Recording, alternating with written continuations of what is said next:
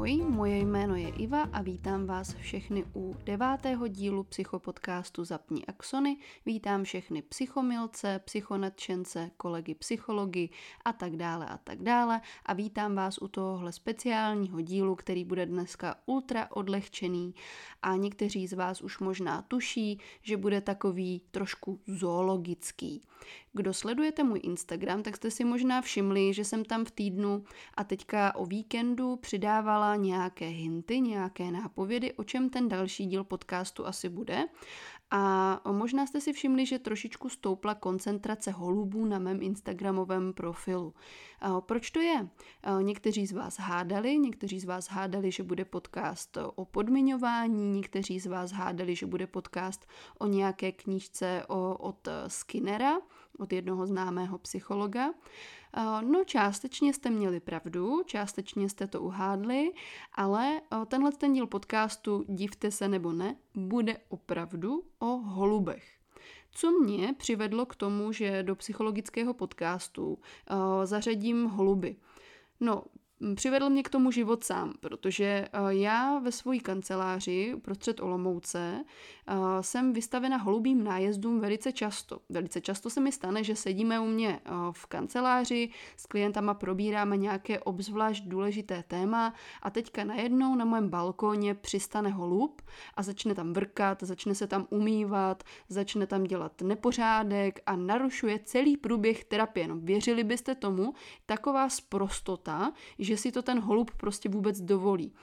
No ale to není všechno. Já na tom svém psychologickém balkonku Mám takové krásné terapeutické prostředí, měla jsem tam eh, hlínu, ve které jsem sadila nějaké květinky, no a celý tady tenhle můj záměr, sadit tam ty květinky na tomhle psychologickém balkoně uprostřed centra Olomouce, mi zhatili tito holuby.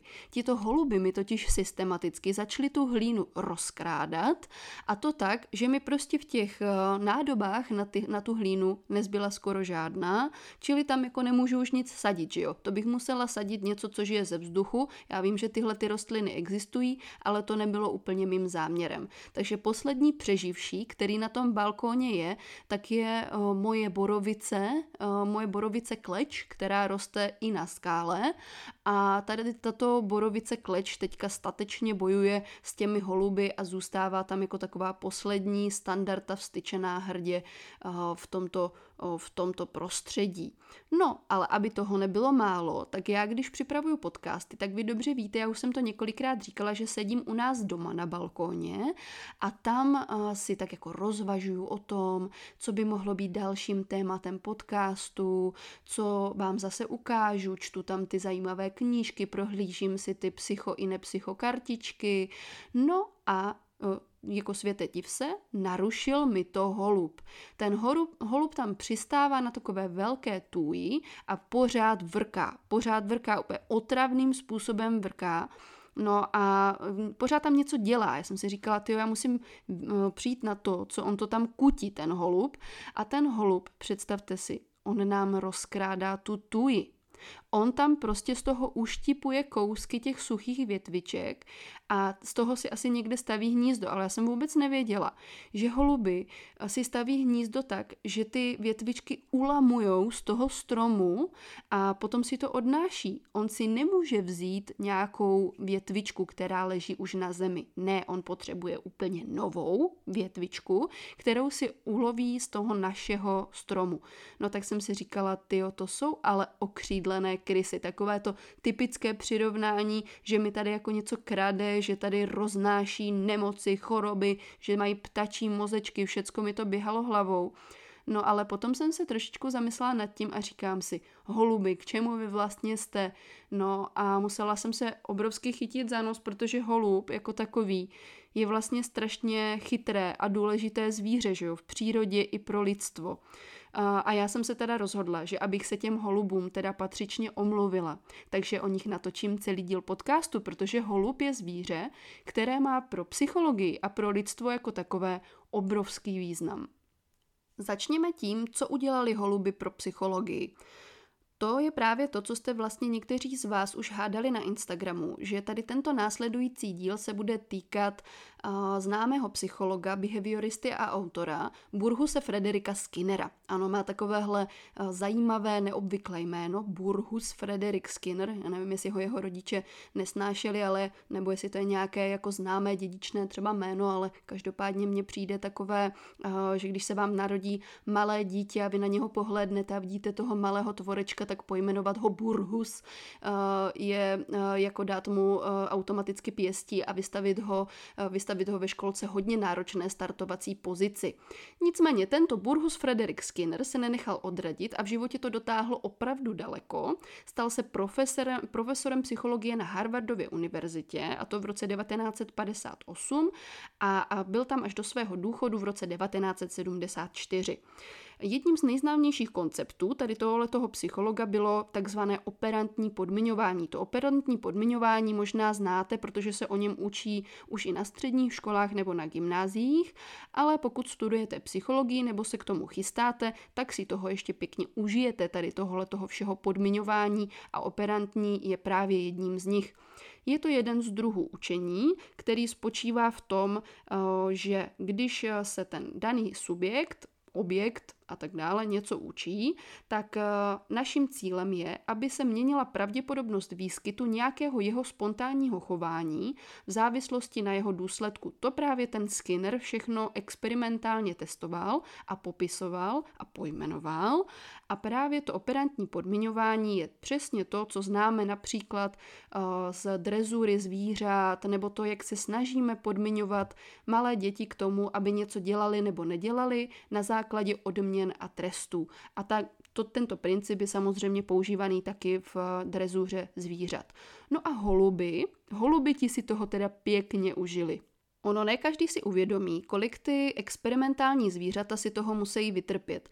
Samozřejmě o nějakých pokusech na zvířatech a podobně už se dlouho ve společnosti hovoří, už se dlouho snaží všichni aktivisté zařídit, aby ta zvířata měla co nejlepší podmínky při tom testování, ale zároveň vlastně tady tyto experimenty na zvířatech pomohly to lidstvo posunout o mílové kroky dál. A my tady v tomto dnešním podcastu věnovaném právě holubům budeme děkovat holubům za jejich přínos psychologii i lidstvu a proto si řekneme něco málo o tom, co si ti holuby pro psychologii a pro lidstvo vytrpěli a jak se k tomu staví, jak se k tomu staví právě lidé, kteří mají holuby moc rádi. Mezi známé Skinnerovy experimenty patří například ty, kdy on naučil holuby hrát třeba ping-pong, nebo eh, když je naučil hrát na piano. To jsou takové ty oblíbené bulvární experimenty, které se objevovaly v médiích. K čemu se ale ta média už úplně nehlásila, když eh, se o tom začalo psát o různých úspěších behaviorismu a tak dále, tak eh, to jsou právě aspekty, které Skinner a jeho holuby se snažili dělat za druhé světové války. Chytré hlavy se totiž dali dohromady a my, jak dobře známe lidstvo, tak víme, že když má člověk možnost, tak udělá zbraň prakticky z čehokoliv. To znamená, že tyto chytré hlavy se dali dohromady a řekli si, hm, co kdybychom udělali zbraň právě z těchto holubů, protože ti holuby tím, že se už od pradávna používají například pro poštovní účely, to znamená ten holub umí za krátkou dobu rychle do, doletět z jednoho místa na druhé místo, tak eh, tyto chytré hlavy vymysleli, že on ten holub nedokáže přenášet jenom ty zprávy, ale samozřejmě, když budeme chtít, tak umí přenášet i nějaké zařízení, které potom vybuchne nebo něco zapálí a tak dále. Takže eh, za válečných stavů se holuby používaly například mimo jiné také k tomu, aby eh, doletěli na místo, které potom splanulo, to znamená, že ten holub to asi úplně nepřežil, že jo? takže tady ano, skládáme válečný tribut těmto válečným hrdinům, kteří padli za oběť uh, některé ze stran, která to zrovna dělala. Mezi projekt, který jsem tady dneska chtěla zmínit a který se týká konkrétně Skinnera, patří Project Pigeon nebo také Project Orcon, což je zkrátka pro organickou kontrolu. Orcon, Organic Control. To byl experimentální projekt, který vytvořil právě Skinner pro armádu a snažil se vytvořit holuby naváděné střely. Slyšíte správně, oni se snažili vytvořit bomby, které budou řídit holuby. To na první pohled zní jako hodně špatný nápad, protože si řeknete, hm, no dobře, no, ale tak eh, ten holub se třeba usmyslí, že chce letět zpátky do holubníku, to znamená, že místo naváděné střely budeme mít bumerang a jsme pěkně v kelu. No, ale takhle to úplně nefunguje. Funguje to samozřejmě na principu právě onoho operantního podmiňování a na důmyslně sestaveném aparátu, který toho holuba eh, odměňuje tak, aby klikal na místo, na nějaký čudlík, na nějaké tlačítko tak, jak potřebuje ten, kdo tu střelu vlastně navádět chce. To znamená, že ten holub kliká, klepá na to tlačítko a holuby jsou tady v tomhle, tom, pokud se to napodmiňuje správně, tak jsou skoro neumilní a tady toto tlačítko následně ovládá takové ty zadní ploutveté bomby, takové ty zadní křídílka, které určují směr, kudy ta naváděná střela letí a tímto způsobem by právě takřka neomylně tento holub byl schopen schopen odnavigovat tu střelu tam, kam chtěl ten uh, původní vysílatel. Tady tento koncept nakonec nebyl úplně využit, protože krátce na to, co se o tomhle tom začalo mluvit a Skinner se s tím nadřel a spousta holubů klikala, klikala, zobala, zobala, tak mezi tím někdo vymyslel elektronické navádění střel a ty holuby už úplně nenašly takovéhohle využití a mohli hrát na piano, hrát ping-pong. Já nevím, jestli jste to věděli, ale za války právě holuby našly velice širokého využití. Možná to víte, protože o tom byl natočený i animovaný film a samozřejmě polovina našich znalostí a vědomostí se zakládá na animovaných filmech. Ne sranda, ale jako tak u někoho to tak může být. Uh, animovaný film, film Valiant se uh, věnuje tomu, uh, co zažívali za války uh, poštovní holuby, kteří doručovali zprávy. A tito poštovní holuby byli velice důležití a sehráli mnohdy obrovsky důležitou roli v tom, aby někdo neumřel, anebo naopak, aby někdo umřel. Co mi přišlo zajímavé, nevěděla jsem, že existuje obdoba lidského ocenění Viktorína kříže, Victoria's Cross, což je vlastně nejvyšší ocenění za války za hrdinství. Tak existuje takzvaná Dickin Medal, me, medaile paní Dickinové, byla to žena, jsem se koukala, ta, ta autorka tady té medaile byla žena, no, která vymyslela, že budeme oceňovat i ta zvířata, která za války buď padla, anebo nějak hrdinsky se zachovala. Takže tak to bylo oceněno právě 32 holubů, 18 psů a 3 koně.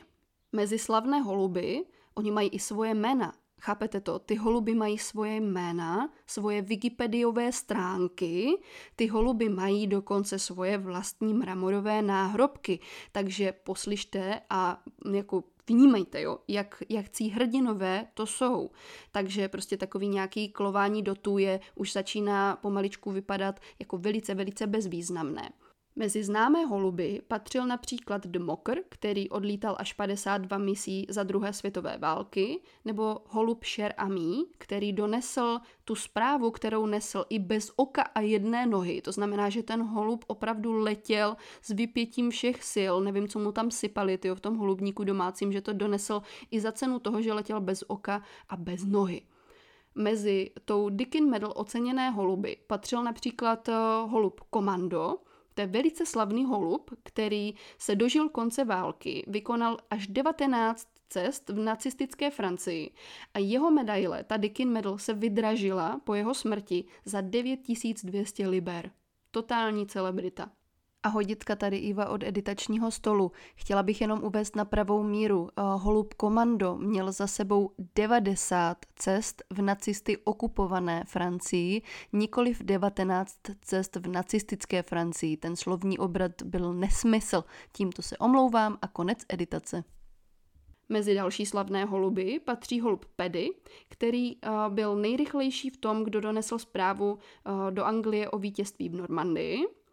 No a zaujala mě také holubice Mary of Exeter, která uh, měla, uh, která má dneska svůj náhrobek uh, v, na zvířecím hřbitově v Ilford Animal Cemetery. Takže kdybyste chtěli zanést květinu na hrob některého z těchto holubů, tak ho najdete na Ilford Animal Cemetery. Mezi opravdové experty mezi holuby patřil holub G.I. Joe, který rychlostí eh, svého letu zachránil až 100 životů, protože tak rychle donesl zprávu o nepřátelském útoku, který je chystán a stihl, stihl vlastně oznámit, že je potřeba evakuovat to mužstvo. No a pak je tady například uh, Dickin Medal oceněný uh, holub Gustav, který právě zadal sv- sv- svou existencí na vytvoření filmu Valiant a tam se můžete podívat na život holuba Gustava. Nevím, jestli se tam jmenuje Gustav, anebo jestli se jmenuje právě ten Valiant. Já jsem ten film ještě nestihla vidět a bohužel na nově spuštěném Disney Plus není k dostání. Tak, ale zpátky k té psychologii. Eh, v čem všem ještě nám holuby pomohly porozumět tomu, jak funguje podmiňování a jak ho můžeme využít ve prospěch eh, k lidem. Proč se tady o tomhle vlastně bavíme ve vztahu k lidem? Ono je totiž dokázáno, že zvířecí modely pomáhají vytvořit léčebné programy pro lidi. Takže to má smysl. Když pochopíte, jak funguje podmiňování na holubech, tak potom můžete pochopit, jak funguje podmiňování na lidech a protože je docela problematické nechat klovat lidi do tlačítka, tak proto se to no, zkouší na holubech. Mezi zajímavý koncept, který ještě studoval právě Skinner, patří také uh, síla pověrčivosti. On sledoval, jak se ti holuby při tom krmení chovají a přišel na to, že někteří ti holuby si podobně jako lidé jsou schopni vyvinout pověrčivé chování, že oni uvěří tomu, že nějaké jejich chování vyvolává reakci. To znamená, že někteří z těch eh, testovacích holubů například před tím krmením se začali točit ve směru hodinových ručiček, a dělali to jenom výhradně tím jedním směrem a točili se třeba jenom dvakrát. Otočili se dvakrát, následně protože to bylo v dobu toho krmení, tak jim to jako zapadlo, ty kolečka zapadly a oni uvěřili ty holuby, že tady toto má vliv na to krmení. Takže potom se prostě dvakrát v tu dobu otočili kolem svojí osy a vypadlo krmení, holub si řekl, já jsem na to vyzrál a spojil si to s tím. No někteří jiní holuby si to zase spojili s tím, že když zakývají hlavičkou, tak vypadne to krmení. Někteří si to spojili s tím, že když zakroutí hlavičkou, tak vypadne to krmení. A u některých holubů prostě eh, došlo k takovéhle chybě, ona to vlastně uh, svým způsobem je taková jako chyba v tom podmiňování, že on si myslí, že tímto chováním to spustí a bohužel jako ani na základě nějakého širšího testování potom nepřijde na to, eh, že to neplatí. Ale to máte právě stejně jako s tou pověrou. Taky, proč to riskovat? Proč to vlastně zkoušet? Proč eh, podcházet pod žebříkem? Proč nechat eh, přes cestu přebíhat eh, černou kočku? Proč špehovat svoji nevěstu v bílých šatech? Proč to riskovat? No, a to stejné mají v hlavě ti holuby. Proč to riskovat? Budu to zkoušet. No a pokud si myslíte, že těm holubům přikládám hodně velkou intelektuální kapacitu, tak se ještě teda držte židle, protože nekončíme. A já mám pro vás teda připravené důkazy, které nám dokážou to, že ti holuby fakt nejsou žádní tupci. Co jsem ale ještě chtěla říct eh, k té psychologické stránce, našla jsem zajímavý výzkum Jennifer Loude a Tomase Zentála, což byli doktorančtí studenti, kteří dělali výzkum o gamblingu. A přišli na to, že holuby gamblují. Představte si, že normálně holuby jsou gambleři a dá se u nich sledovat podobný princip jako u lidských gamblerů. Jak na to přišli? Oni udělali experiment, kdy vlastně přišli na to, že holuby, když mají možnost klikat na ta tlačítka, tak oni eh, klikají na tlačítko, ze kterého vypadne větší množství toho jídla, i navzdory tomu, že je to méně často. Já se vám to pokusím nějak vysvětlit, protože mi to přišlo naprosto fascinující, ale než jsem to pochopila, tak mi to taky chvilku trvalo. Nejprve vám vysvětlím, jak vybírali ty testovací holuby. Aby vybrali vhodné testovací holuby, bylo potřeba zjistit, jestli ti holuby se chovají impulzivně, protože uh, gamblerství je o impulzivitě a o impulzech, které se špatně ovládají. Ten člověk nebo ten holub by měl mít předpoklad k tomu, že se neovládá, že špatně ovládá svoje impulzy. Jak zjistíte, který člověk nebo který holub je impulzivní, na to slouží pokus číslo jedna. Pokus číslo jedna uh, byla situace, kdy uh, holub stál před dvěma tlačítky, kdy jedno to tlačítko mu dalo odměnu i hned. Uh, ta odměna byla malá, třeba 3 ty zrníčka nebo tři ty, uh, tři ty jídla, které ten, ten holub jí, tak kliknul na to tlačítko a dostal ho hned. Potom tam bylo dlu- druhé tlačítko, na které když kliknul, tak tu odměnu dostal až za 20 vteřin, ale dostal jich třeba 10 těch, uh, těch odměn. Takže ta odměna byla mnohonásobně vyšší, ale musel si na ní počkat. No a impulsivní holub nečeká. Impulsivní holub klove do toho tlačítka, které mu dá tu odměnu hned. A u impulzivních lidí je to vlastně na, něče, na podobném principu, kdy zjistíme, že třeba ta osoba není ochotná počkat si na to, než mu vypadne nějaká odměna, než se něčeho dočká. Tak a tady tenhle ten vzorek těch vybraných holubů, kteří teda se prokázali jako impulzivní, tak šel do další testovací situace, kdy už jsme měli trošičku jiné funkce těch tlačítek a první tlačítko dávalo málo po každé, tři ty, eh, tři ty zrníčka dávalo po každé a to druhé tlačítko dávalo 10 eh, zrníček, ale jenom ve 20% případů, to znamená jenom občas. Ale dalo to hned. To je rozdíl oproti tomu prvnímu experimentu. V první situaci dostávali málo hned a hodně za 20 sekund a v druhé situaci dostávali málo po každé, po každém kliknutí a hodně ve 20% případů uh, jenom občas, ale i hned, ne až po 20 vteřinách. Tak, no a ten holub, který byl riskantnější, který byl více, uh, větší gambler, tak ten si představte, že tam už nefungoval ten princip, že on by šel a klikal by na tu jistotu. Holub gambler nejde na jistotu. Holub gambler chce, aby mu vypadlo to hodně, ale hned. Takže tam je prostě sladší pro něho ta odměna, eh, která přichází jenom ve 20% případů, ale vypadne i hned a vypadne toho hodně. Jo, takže zkuste si to aplikovat na toho gamblera lidského, který sedí u toho, uh, u té mašinky, ze které, ze které vypadává ten jackpot. No a on tam sedí a pořád tahá za tu páku i navzdory tomu, že je to jenom v úplně mizivém počtu případů, tak on nejde na jistotu, že by chodil každý den do práce, kde prostě potom na jistotu dostane tu výplatu. No, ne, nejde. On jde a tahá za páku, protože ta sladká odměna, která přijde jenom v tom malém počtu případů, mu podmíní tak silně to, že to chce, že to funguje. To je prostě úplně fascinující. No a co je nejparadoxnější, tady uh, se trošičku ukazuje, že tam matematické schopnosti holubů nesahají, protože ten jackpot těm holubům dal v konečném důsledku v průměru dva kusy krmiva na ten pokus, zatímco ta jistota jim dala tři kusy na pokus. Takže když by si to ten holub zprůměroval, tak zjistí, že se mu to nevyplatí. Stejně tak nad tím nepřemýšlí ten gambler, který neovládá svoje impulzy, neprůměruje nic a nez, nezjišťuje, více nebádá potom, že se mu ten jackpot vlastně nevyplatí vzhledem k tomu, co do toho vlastně všechno investuje. A co jsme tím zjistili, že tady tyto poznatky jdou využít při léčbě, vytváření léčebných programů pro lidi se závislostí na gamblingu a potřebujeme tu léčbu zacílit právě na kontrolu impulzů. To znamená, že zůstáváme vlastně třeba v té první situaci, kdy se ten člověk učí vytrvat v té situaci tak dlouho, než mu vypadne ta větší odměna po té oddálené potřebě. To znamená, učím se vlastně prodlužovat tu svoji dobu a protahovat tu svoji potřebu. Tak, doufám, že jsem to vysvětlila jasně. Mně to teda přišlo extrémně zajímavý, doufám, že i vám. No a na závěr bych chtěla říct teda těch pět důkazů toho, proč ti holuby si zaslouží tady náš potlesk a proč bychom je měli mít trošičku víc radši a nepovažovat je jenom za létající krysy, protože holuby například jsou schopni na základě toho podmiňování rozlišit Picasa od Moneta. Já znám lidi, co to nedokážou. Já znám lidi, kteří nedokážou rozlišit kubismus od impresionismu a holuby se to dokáží naučit. Mají takovouhle kapacitu, že se dokáží naučit rozlišit Picasso od Moneta a následně potom i uh, šířejí kubismus od impresionismu.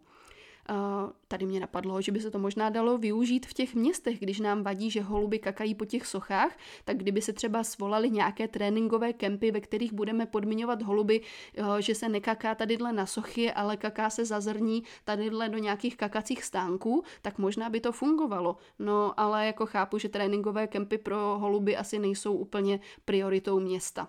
Další impresiv uh, věc, kterou ti holuby umí, další věc, která na mě udělala dojem, tak je, že uh, holuby dokáží poznat uh, na radiologických obrázcích, že tam máte nádor a dokáží odlišit, zdali je benigní nebo maligní, to znamená, zdali je zhoubný nebo nezhoubný. Oni se totiž napodmiňují na určení toho zhoubného nádoru a oni potom tím zobáčkem dokážou jako určit nebo kliknout na tlačítko, když vidí ten uh, zhoubný nádor, což je prostě dovednost, kterou se učí uh, medici, by vám o tom mohli vyprávět, jak moc je to složité, jak moc uh, je to komplexní, jak moc uh, je potřeba těch věcí znát a vědět, abyste to rozlišili. A ti holuby v tom mají obrovskou úspěšnost ve shodě vlastně uh, s tím lidským posouzením. Tam mají obrovskou úspěšnost, ale samozřejmě tohle je zase pod úroveň některých lékařských zařízení, aby používali holuby pro určování, zdali je nádor benigní nebo maligní. Třetí věc, kterou si můžeme k holubům říct, je, že holuby mají pozoruhodné numerické schopnosti a dokonce se vyrovnají primátům v numerických schopnostech. O opicích, o primátech je známo, že umějí počítat zhruba od 1 do 9 a to stejné platí o holubech. Holuby se také dokáží naučit počítat od 1 do 9 a řešit jednoduché matematické operace. Dále holuby dokáží rozpoznat slova, což bylo také experimentálně uh, ověřeno, mají takzvaně ortografické schopnosti, což je prostě výhradně schopnost, kterou mývají lidé a odliší 26 až 58 slov od nesmyslných čtyřpísmenných kombinací. Takže vlastně byla to slova, která měly uh, čtyři písmena a oni se naučili 26 až 58 slov podle toho, jak byl ten holub ortograficky zdatný a následně dokázali odlišit od úplných slátanin od jiných eh, těch kombinací. Holuby mají také skvělou paměť, to je potom pátá věc, kterou můžeme zmínit. A tady si myslím, že v mnohých aspektech jsou někteří holuby tím pádem ještě zdatnější než někteří lidé, protože holuby dokáží identifikovat 100 zapamatovaných obrázků, takových nějakých jako jednoduchých obrázků, které se si zapamatovali na spaměť, napodmiňovali se na to, aby si to zapamatovali a rozliší to mezi 625 chybnými obrázky. Takže oni určí 100 eh, správně mezi 625 chytáky. Tak, a to je asi k holubům všechno, co jsem dneska chtěla říct. Eh, co holuby udělali pro lidstvo a pro psychologii jsme si tak nějak jako shrnuli. Tímto si myslím, že můj tribut holubům a omluva holubům za to, jak jsem na ně byla zlá, je dokonána. Neslibuju jim, že mě úplně nebudou štvát svým vrkáním a nebo že mě nebude štvát, že mi kradou hlínu, ale každopádně si myslím, že jsou to zajímavá zvířata, o kterých stojí za to smýšlet, smýšlet dobře. Protože když si řekneme, co naopak lidstvo udělalo pro holuba, tak eh, bohužel můžeme říct, že jeden druh holuba holub stěhovavý byl námi vyhuben úplně. A to si představte, že to byl odrůda uh, holuba, no to se asi neříká odrůda u zvířat, ale uh, že to byl druh holuba, který tady žil na Zemi 1,7 milionů let prokazatelně podle fosílií. A my jsme ho v roce 1914 vyhubili. Poslední holub, uh, holub stěhovavý, zemřel v roce 1914, protože my jsme ho fakt jednoduše sežrali. Jo? Prostě lidi ho lovili, lidi ho jedli, lidi ho sportovně prostě stříleli a tady toto, eh, toto plemeno bylo vyhubeno. Plemeno, ha, no to je možná přesnější. Tak. Zakončíme, jak jsme zvyklí, eh, tím, co mi udělalo radost. Eh, paradoxně můžu říci, že mi dělala radost docela tady tahle ta epizoda, protože eh, mě přišla hodně, hodně zábavná. Ale co mi udělalo radost předchozím týdnu, zašli jsme si na venkovní divadlo, byli jsme mm, se podívat na divadlo pod čirým nebem. Sice nám začátek toho divadla pěkně propršelo, seděli jsme tam v pláštěnkách, ale já si myslím, že ten zážitek byl pro, o to zajímavější pro mě, protože, protože když se vám podaří v divadle sedět v pláštěnce, že jo. No a momentálně mi teda dělá radost, že tento díl podcastu natáčím na chatě, takže jakmile skončím s natáčením podcastu, tak půjdeme tady na zatopený lom se podívat uh, s naším pejskem a uh, on bude mít taky obrovskou radost, protože ho nechám, aby se tam okoupal. Tak přeju vám krásné letní dny, Případně pokud posloucháte podcast v nějakém jiném ročním období, tak eh, krásné jiné dny a mějte se moc krásně, budu se na vás těšit v dalším díle. Podporujte podcast, sdílejte ho, to mi taky dělá radost. Mějte se hezky, ahoj!